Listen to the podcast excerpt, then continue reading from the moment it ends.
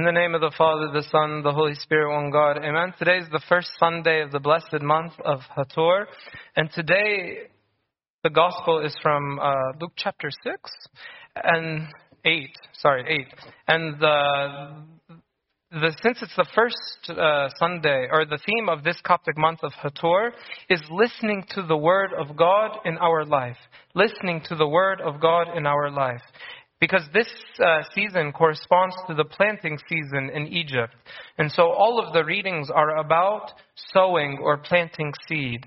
And the gospel, yes, from Luke 8, and it's, a, it's about the parable of the sower, the parable of the sower. And next week, the gospel will also be about the parable of the sower, but next week from Matthew chapter 13.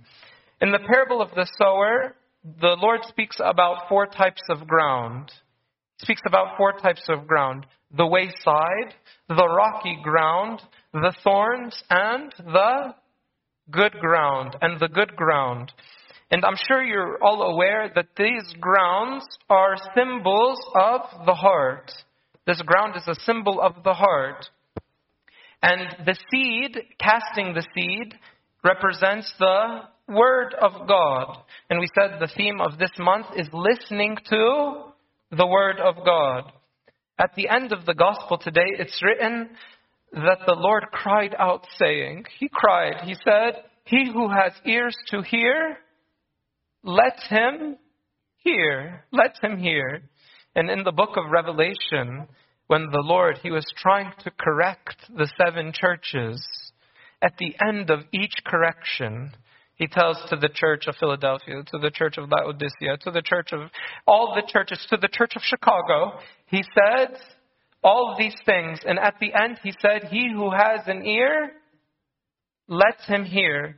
So apparently, it is possible to have ears and not to hear. It is possible to have eyes and not to see. It's, a, it's possible to have a mouth but not to speak. It's possible to have a mind and not think. Call us. Yeah, it's possible. And we have a mind that's just full of carnal things, and the mind never thinking about heavenly things or never thinking about what is beyond this world. Many people these days are only thinking about the present time. The gospel of today wants us to evaluate like our organs. Evaluate yourself. See whether the Word of God has penetrated your heart. Last week, uh, you know, we were very blessed. We had a like a very special guest speaker with us. His name was Father Evan. He's from the Greek Orthodox Church.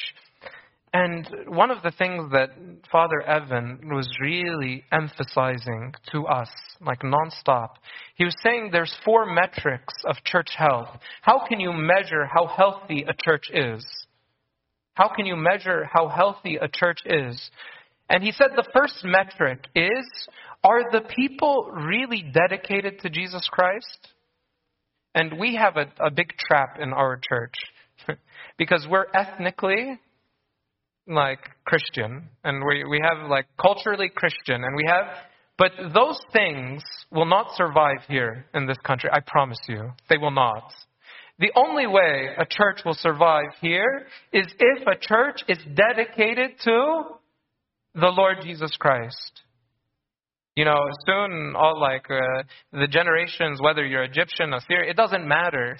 You're all just we're all going to be Americans, and we're going to forget what Egypt is like. And many people are thinking that they can raise their kids just Egyptian eating mahshi and stuff, and that's what's important in life. No. What's important is that they become dedicated to the gospel, that they love the gospel, that they read the gospel, that they become dedicated disciples of the gospel. That was the first metric of church. Why are you here? Are you here just because your parents brought you here? Or do you really love the Lord Jesus Christ? The first metric of church health. Many churches are dying now, uh, especially the ethnic churches, are all dying because it's just ethnic, it's just culture, it's just whatever. It doesn't matter. The second metric of church health that his father Evan really like impressed upon us, he was saying you can see if a church is healthy, first people are dedicated to Christ, But then, does their dedication to Christ change them? Does their dedication to Christ change them? We all like heard these sermons, we've all, but does it change, like, does it change you? He was telling a beautiful story. He was saying that someone started, like, his church is all just full of Americans, converts to Orthodoxy. And he was saying that one person who joined his church started saying, like, in like over a month, the Father Evan went to go visit this person. And Father Evan was telling us when he went to visit this person, this person said, Since I started reading the Bible, I've changed. I've changed. And not only is that my perception of myself, the person said, Everyone at my work has noticed a big change in my life. Can you imagine? The people that, and this is like she joined the church one month, and one month of reading the Bible changed the way this person acted. And it was noticeable, and these people were different. This was the second metric of church health.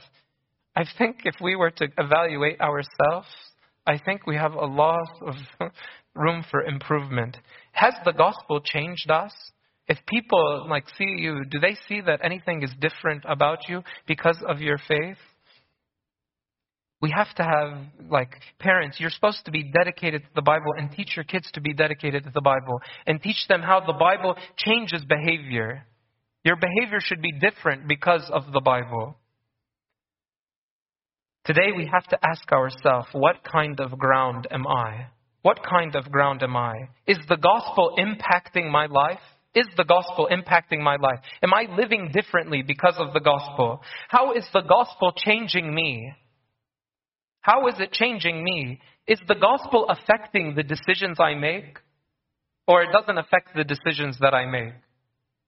The gospel is just something we come to church, we hear a little word, Abuna makes fun of us a little bit, and then we go back to our normal life. No. The gospel has to change us. It has to, and it affects the decision. It affects what I watch on television. It affects the way I interact with people. It affects every aspect of my life. The gospel affects my relationships.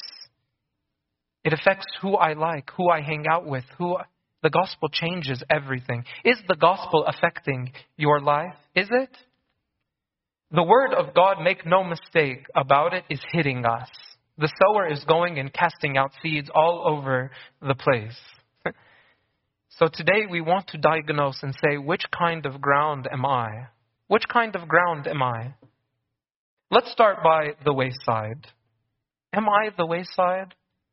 In the parable of the wayside, the wayside is the wayside. You know why the wayside is the wayside? Why is the wayside the wayside? No one knows? What makes the wayside the wayside? It's a question. I'm asking a question. You guys know? People are walking on the wayside. And so this ground has become trampled on and has become hard by many people compacting it. And so now no longer is it like suitable. It has no space to, to take a seed. It's been crushed. And I think this is true about many people of that are in the wayside. Maybe they've been crushed. Maybe they've been walked upon. Maybe they are dealing with so much pain that the word of God is not able to to penetrate. And they're in their pain, they've shut themselves off. You know, like when a weightlifter starts lifting weights, you know what happens to their hands? What happens to their hands? It becomes calloused. Why does it become calloused? Why, why does the body become put calluses? Like, why? The, the body becomes, the fingers become calloused because when you put repetitive pressure on the same point, it starts to build up resistance and it, it protects the body. And so it loses like, it adds extra skin and it becomes difficult and it becomes like abrasive. And I feel many people, their hearts have become calloused. And they think that this is protecting themselves, that my heart is becoming calloused. But actually, I've, been, I've lost sensation. I've lost sensation. I've lost the ability to feel. I don't care about anything. I just become indifferent to everything. This is the wayside. The solution to the person who has become, their heart has become callous, their heart has become hard. Do you know what the solution is? Instead of running away from the pain, what we just read in the Synaxar, actually, I was about to stop and be like, oh, I was going to say this. Actually, the solution is did you see what St. Thomas did? He took his pain and he put it at the, the cross. This is a place of pain, but this is a place that gives you comfort for your pain. Don't callous your heart. Take your pain to the cross. Embrace your cross and experience the joy. Experience the joy and comfort that the cross gives to, to you. Some people become the wayside because of their pain. Another reason some people become the wayside is due to an unbelieving heart. An unbelieving heart. We live in a secular world. We live in a secular world. And we live in a secular society. And atheism is so common. But now I think we have a new phenomenon in our church. And maybe I've talked to you about it before. It is called the Christian atheist the Christian atheist. The Christian atheist loves to come to church and loves to do all this, has no belief in prayer or the power of prayer or in the spiritual life. No belief. No belief. And actually, if you think about it, the biggest, like, you know who suffered from this type of unbelief? It's not just like in that, like people you think is like the low, the people who don't have any faith. They're the people that don't. Actually, even the disciples at one point, I would consider them in this category, in the wayside of their unbelief. You remember when the Lord said, Be, Beware of the leaven of the Pharisees and the leaven of Herod? You remember when the Lord said that to, to the disciples? What did the disciples think? What did the disciples think? Fakrin? Huh? They said, It's because we didn't take bread with us. And then the Lord said to them, Oh, why are your hearts so hard? Why are your hearts so hard? Did you not see? I just fed 5,000 people, and they had 12 baskets taken up. And then when I fed 4,000, how many baskets you take? Seven. And then he said, Why are you, you reasoning? Like, why do you have so much unbelief? Don't worry about this bread. I think sometimes we're like the, these, the disciples. We forget the power of God. We forget the power of prayer. We forget the power and the grace that God is with, like God is with us. And we just think Christianity is just a bunch of moral, we're just here to be good. I have a few sins. I need to repent and live a good life. No. Where's the power? Where's the power of change? Where's the power of transformation? Where's the power of the Holy Spirit in our life? Where? This is the wayside. Mafish, there's none. Some people are on the wayside because they love sin. They love sin. And when we love sin, this turns us to be the wayside in our love for sin, actually, the Bible becomes repulsive. Actually, I've seen this so many times that people, when they love sin so much, they hate the Bible. They don't want to hear it. The Bible's disgusting to them. And actually, if you read in the, in the Bible, it says, when he sowed, some fell by the wayside. What happened to the ones on the wayside? He started trampling on it. Trampling on it. And a lot of people, they trample on the Word of God. They trample on it. And, you know, like these days, many people hate the Bible because what it says about homosexuality. And so now the whole Bible is repulsive. This then becomes then the wayside. This becomes the wayside. Many people think the Word of God limits their freedom. And so I don't want to have anything to do with the Word of God that's limiting my. I just want to live free and do what I want to do. But this is slavery by the evil one. This is slavery by the evil one. The wayside has no interest in, in spiritual matters. There's a beautiful story by St. John Cassian, which I think is very fitting for a sermon like this. is that he says, Once I was talking to the brethren on a helpful topic. I was talking to the brethren on a helpful, on a helpful topic. And they were, they were overcome by sleep so deep that they could not even move their eyelids any longer. Oh, wake up, everybody. Then, wishing to show them the power of the devil, wishing to show them the power of the devil, I introduced a trivial subject of conversation. And immediately what happened? Huh? They woke up. They woke up, full of joy, so happy. Then I said to them with many sighs, Until now we were discussing heavenly things, and your eyes were heavy with sleep. But when I embarked on useless discourse, when we start talking about sports, and we talk about this, and we talk about what's this person wearing, and how's this person look, and who's good looking, and who's not good looking, ooh, Suddenly we're so entertained, and suddenly we want to, to, to talk, and we have no the sleep, and we stay up and and we and we have fun. That's fun. But when you talk about the Word of God, actually, a trick that I do is when we go to the, the conventions and I want to put the kids to sleep, you know what I do? Just read the Bible. We'll put everybody to sleep in five minutes. I promise you. It's a, a, a magic. It's, it's um, unbelievable how it works. You just set the kids in a circle, read the Bible, everyone will be asleep in two minutes. It's amazing. Amazing. You don't need melatonin, you don't need anything. Put the Bible and put it to sleep. This is the work of the devil that wants to take away any any spiritual remember. Anytime the word of God wants to he wants to take it out to the wayside. Let's talk about the rocky ground. The rocky ground are the ones on the rock who, when they hear, they receive the word with joy. But they have no root. They believe for a while and then temptation comes and takes it away. The rocky ground, to me, is, is a lack of commitment. A lack of commitment. The need of the wayside was softer ground. The wayside needs softer ground. The, the rocky ground needs deeper roots. We need to get those roots to go down deeper, to dig deeper. And I love like the season of, we're coming up on the season of Kiahk, and I love Kiahk. It's great. And everyone is so excited for the midnight praise and the vigils, and that's amazing. I love it. I really do. I, I, I really do. And it's a great spiritual revival. Like many people, like I sit in the office, I take eight hours worth of confession every week. I love it. Ida, that's beautiful, amazing.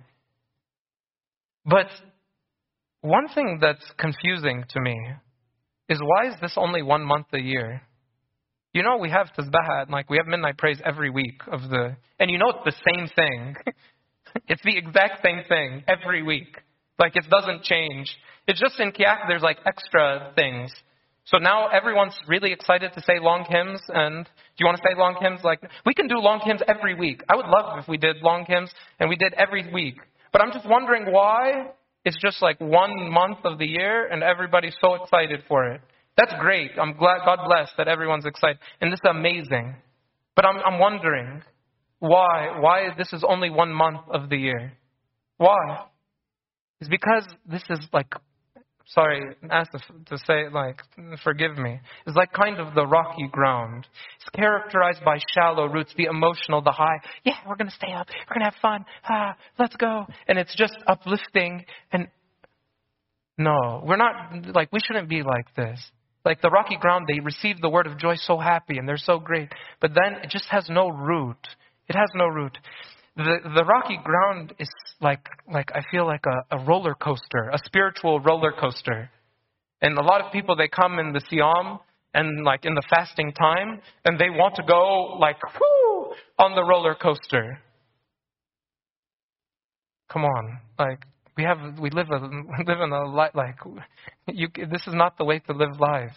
Like on spiritual roller coasters, high and low like this. Not the way to live life. The spiritual life is consistent. You can live like this consistent. Have depth, have roots, have like meaning. It can be the whole year. I think uh, one thing about this is like New Year's. A lot of people they put off their resolutions to New Year's and think, oh, when the New Year comes, I'm going to live different, I have an idea for you. Why not start right now? Why are you waiting till New Year's to change your life? Why? I have a great idea. Like, if you're waiting till New Year's to change your life, you're probably not going to succeed. You're probably just the rocky ground. You're going to get excited by the new year, a new commitment, a new resolution, and then the new year is going to come, and then you're going to remember, I just lived like this the last three months and I didn't do anything.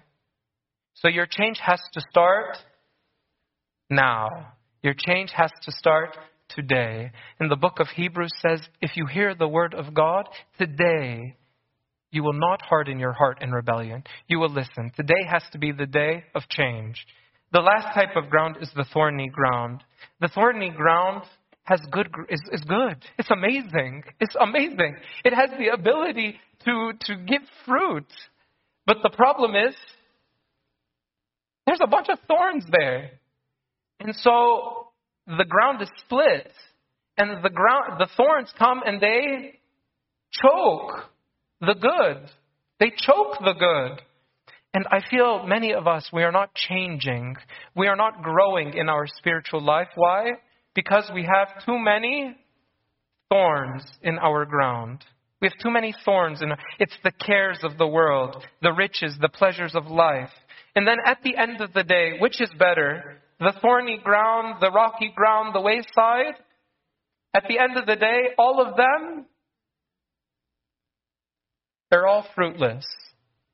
They all, it doesn't make a difference. Even though this ground is so good, it's so wonderful. And I feel like many in the church, we are this ground. Like, uh, we have good ground too. We have many and giving, but many of us, we, we, we are so good and we, have good hearts, but we just have so many thorns in our field. And that's why St. James in his epistle, he says, can, like, a fig tree like have thorns? No. Like a, a fig tree has to bear figs. Yeah? And a thorn has to bear thorn. So we need to take away the thorns in our life. The last thing I'll leave you with is every week we hear sermons. Every week we hear sermons. The idea today is will the Word of God change your life? What type of ground are you going to be? What type of ground are you going to be? Are you going to be the wayside and just reject the word of God? Do you have rocks in your and you're plagued by lack of commitment? Maybe you make a lot of commitments you break. No, persevere. Make commitments and change. And I have more to say on this, but that's the good thing is we have this gospel next week, so we'll continue next week. And glory be to God forever. Amen.